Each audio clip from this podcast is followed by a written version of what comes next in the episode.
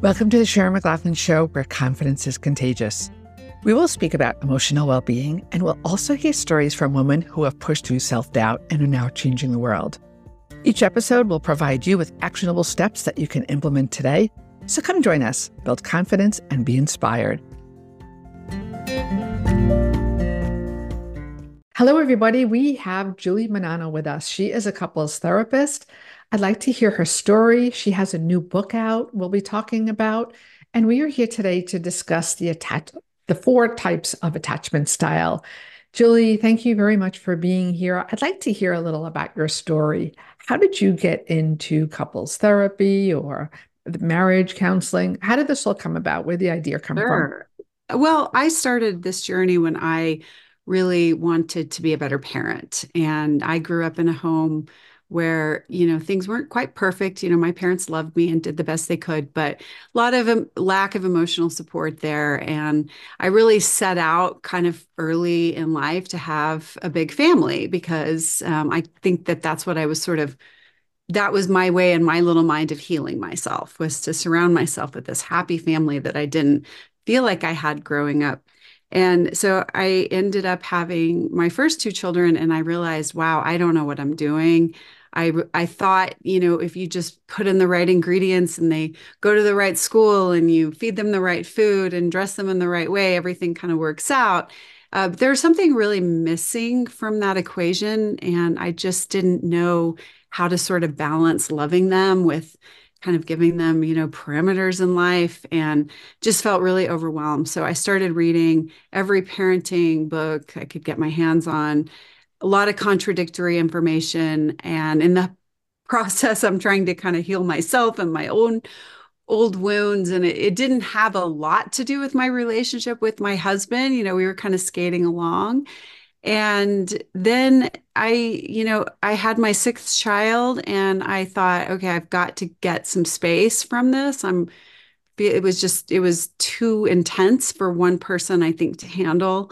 I didn't have an extended family network around. And so I decided to go back to grad school and kind of, I thought, well, these books aren't really getting it for me. So I need to just go to the source and understand, learn psychology.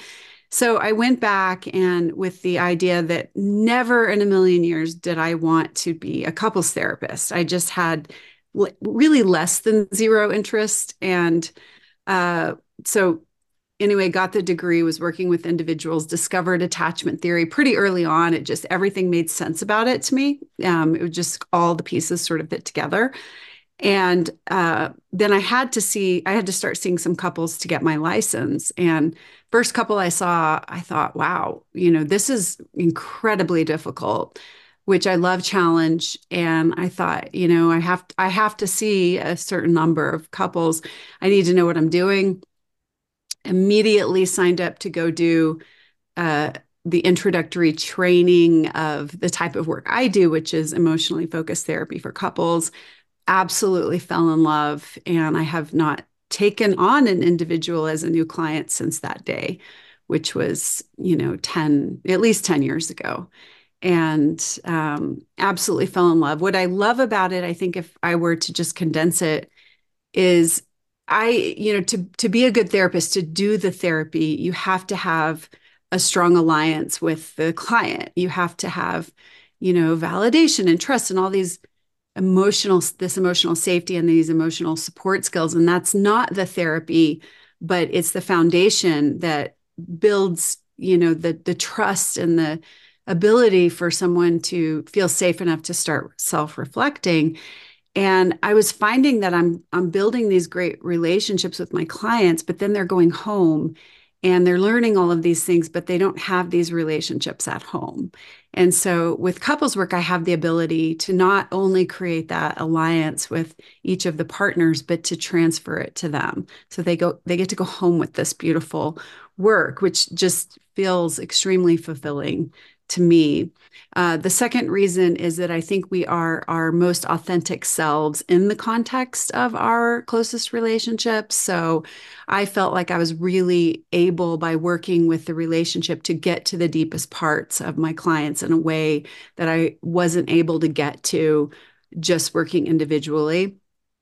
Um, and then the third reason is just from, you know, purely selfish um, place. It, it's like so intellectually stimulating. And at the same time, you get to be this, you know, emotional person that you want to be, this validating, helpful presence. But there's so much intellect involved, like chess. You're working with two different individuals, you're working with the relationship uh, as this third entity between the two of them. And it just, you know, the sessions sort of fly by because they're just every part of your being is engaged in this process. So it's just v- very fulfilling work. I never don't look forward to a session.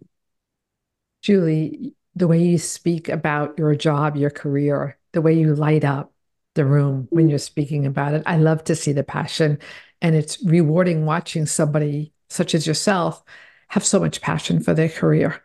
Many right. of us go through life, we're just doing the job, the job, but not really passionate about it anymore. So thank you. You're welcome. You're mm-hmm. welcome. I do feel that passion. I feel I pinch myself every day, like, oh, this is my job. I get to, wow, you know. I do have to clarify. Did you say six children? I have six children. Yes. And then you said you went back to school after having the sixth child. Is that correct?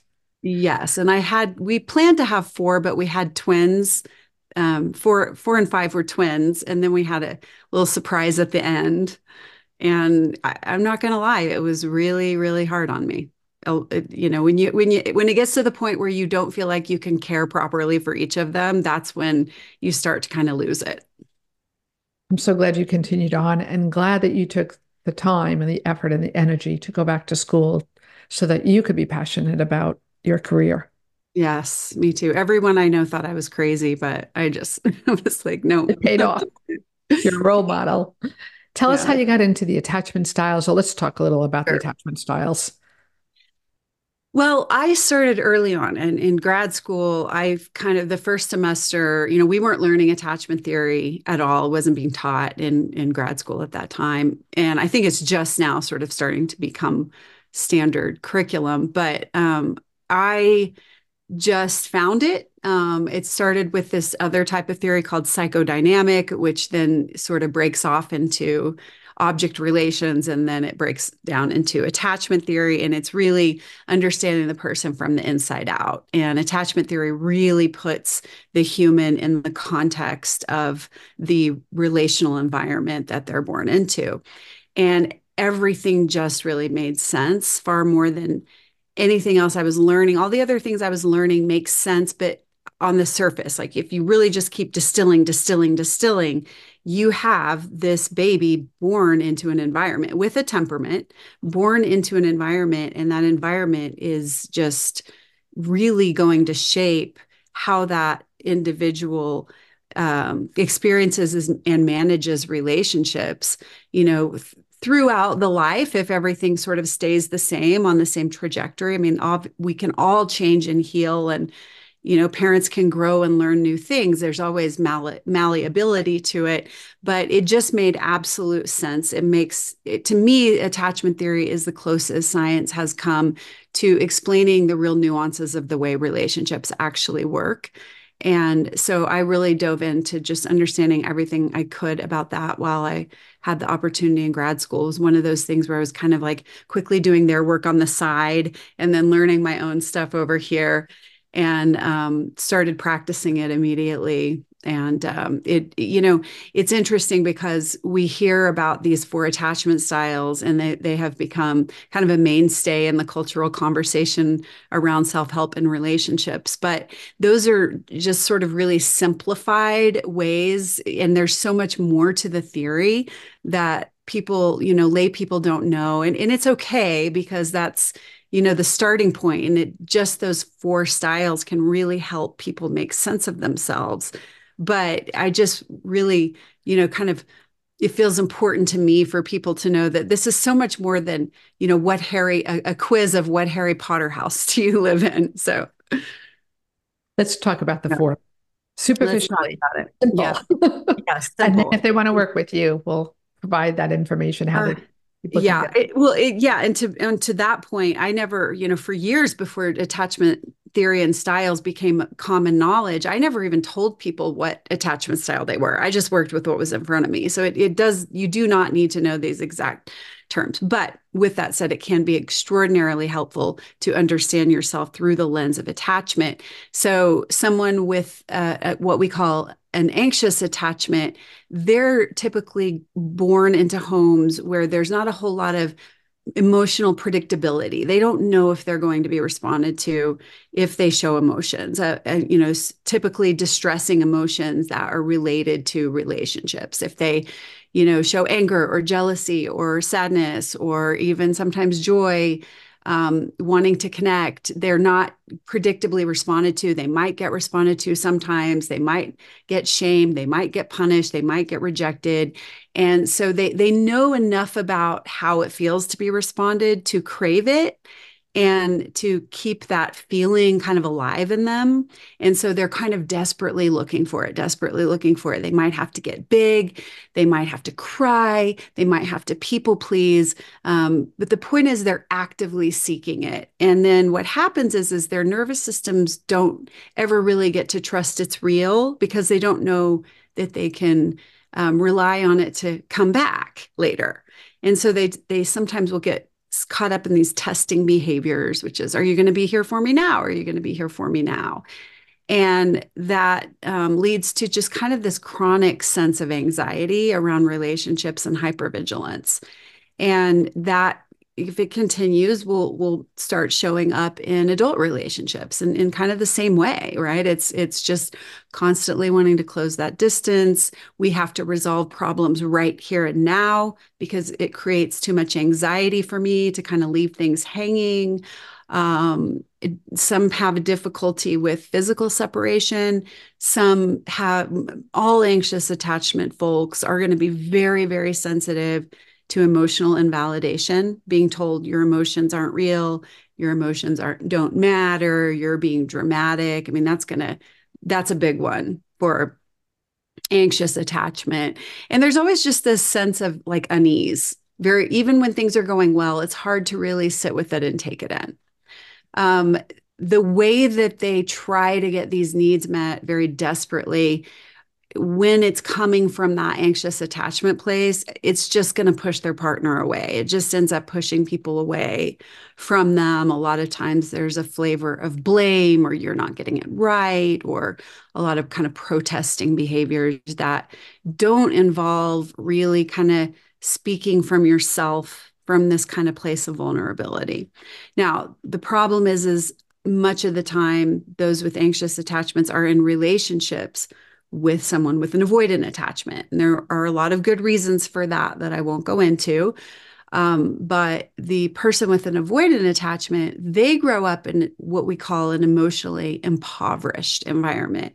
That means that they really never get their emotional needs met to the degree that they just kind of disavow their attachment needs altogether, just kind of stuff them away, don't expect um, try to get a sense of closeness in other ways, um, not rocking the boat, high achieving, you know, just they don't have a direct sense of emotional fulfillment with that stuff, but they at least get to feel safe with others.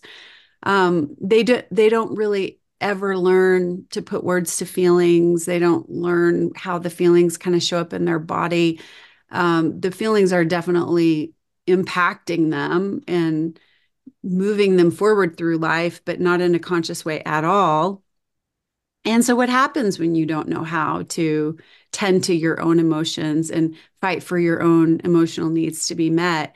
You certainly don't know how to recognize them in others, and you don't know how to help others with their emotions. You don't know how to help yourself with your emotions, and you don't know how to take in help from others.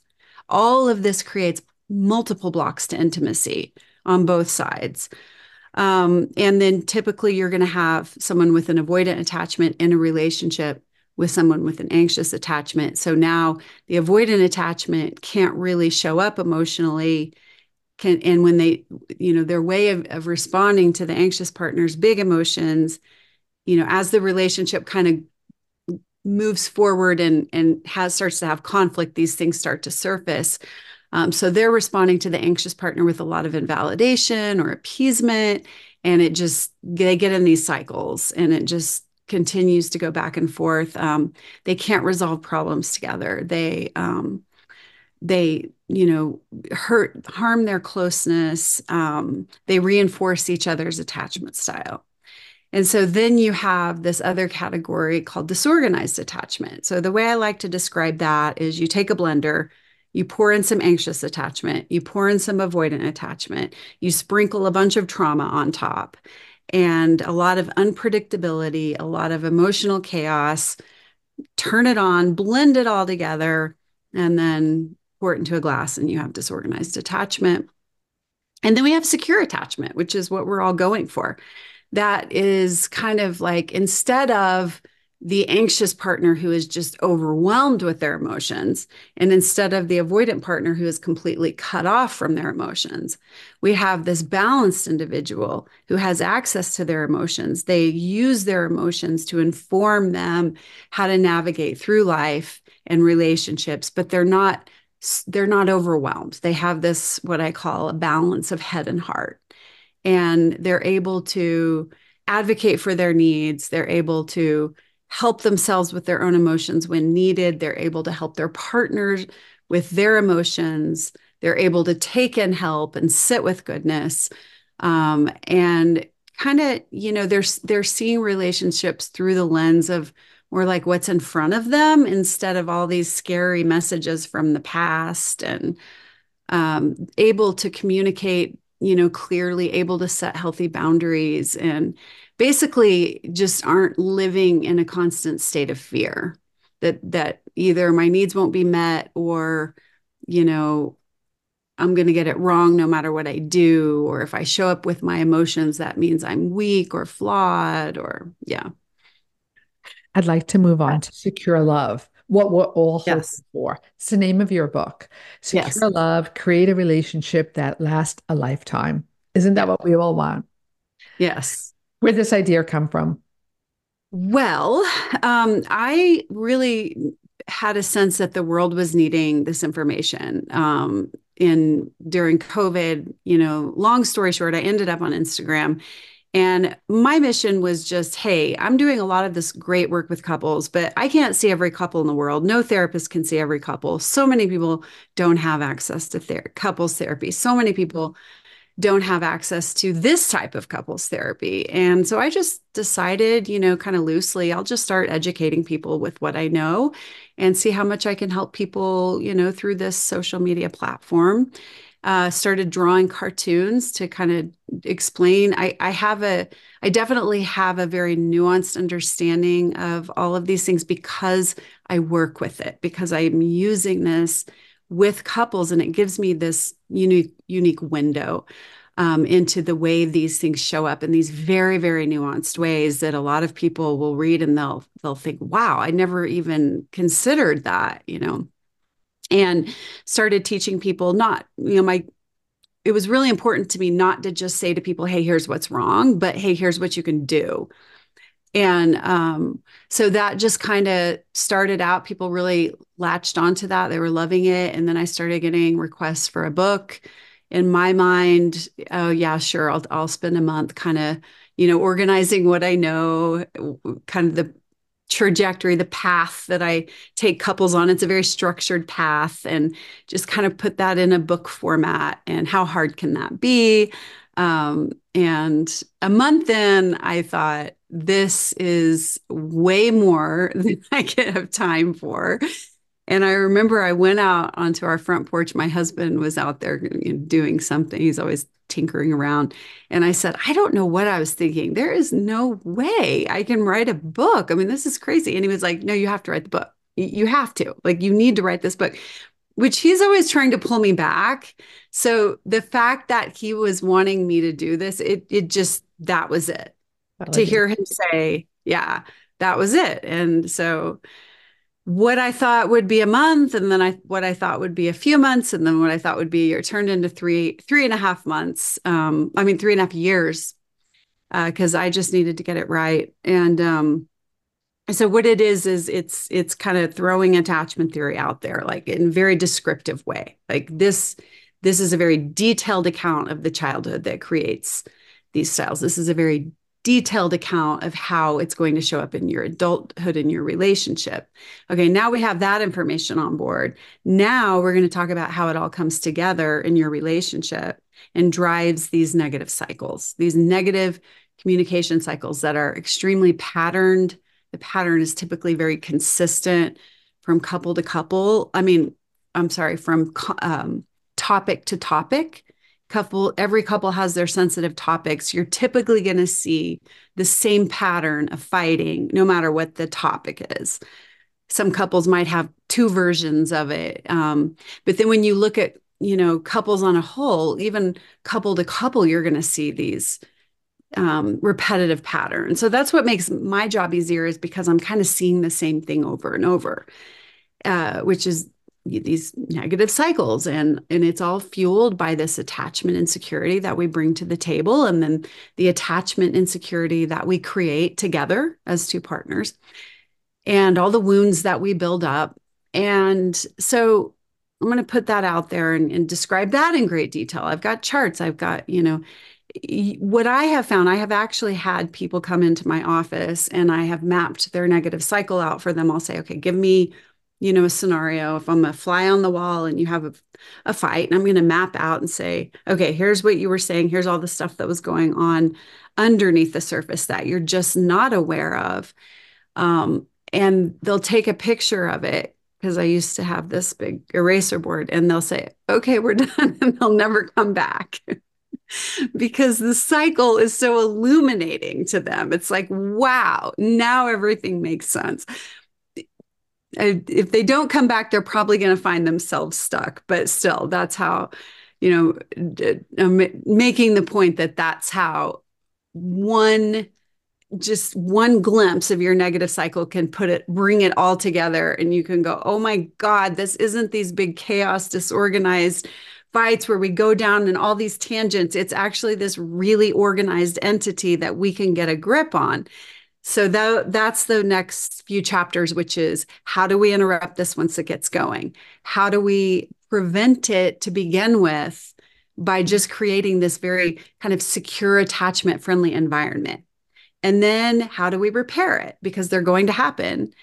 And then we have these couples that they've had so many horrible wounds built up between them, affairs or other just major breaches of trust that they're having a hard time putting all this work into place because we have all these resentments and wounds built up. So now I'm going to say if you're in this category, here's what you need to be doing to kind of start healing this stuff so that you can go forward and do the more, you know, rudimentary relationship work then we go into just attachment um, for extenu- how attachment relates to extenuating circumstances trauma sex mental illness and then last chapter which everybody's really loving is um, scripts it's just a, a you know you you bring up a concern to your partner they they take it as a criticism what can you say um, your partner's doing something to annoy you. What can you say? How do you bring up the topic of couples therapy to your partner if they're resistant? And it's just, you know, dozens of um, just examples where people just, you know, they really they get the concepts, but they just don't have the words. And so I'm just here to say, hey, here's some ideas to help you along while you're learning to communicate more effectively because so many people did not grow up learning those words. And True. that's that. That's secure love.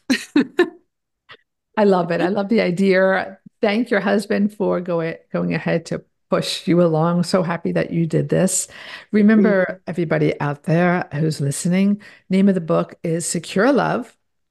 Create a relationship that lasts a lifetime. Speaking to Julie Menanno. Julie, if people want to reach out to you, how do they do that? Dot com is my uh, website, I have at the secure relationship, which is on Instagram. Be sure to look for the blue check. They are imposters. And yeah, and I have a clinic that I have many, you know, therapists working for me who do the same type of work. And uh, I do workshops. I just have trying my best to just get this out, you know, on as many layers as possible with my couples I work with and Wigger workshops, the book, and then, of course, all of the information is there on Instagram for free. Um, I have nothing hidden behind paywalls. It's all there. It's just not, you know, in as need of a package and organized. So not organized, that's for sure. Yeah. If you guys like this, do me a favor, give it a thumbs up, share it with someone else who needs to to benefit from this. And we all know someone that is out there and can benefit from this talk. And we'll see you guys next week. Julie, thank you so much. You're so welcome. Thanks for having me.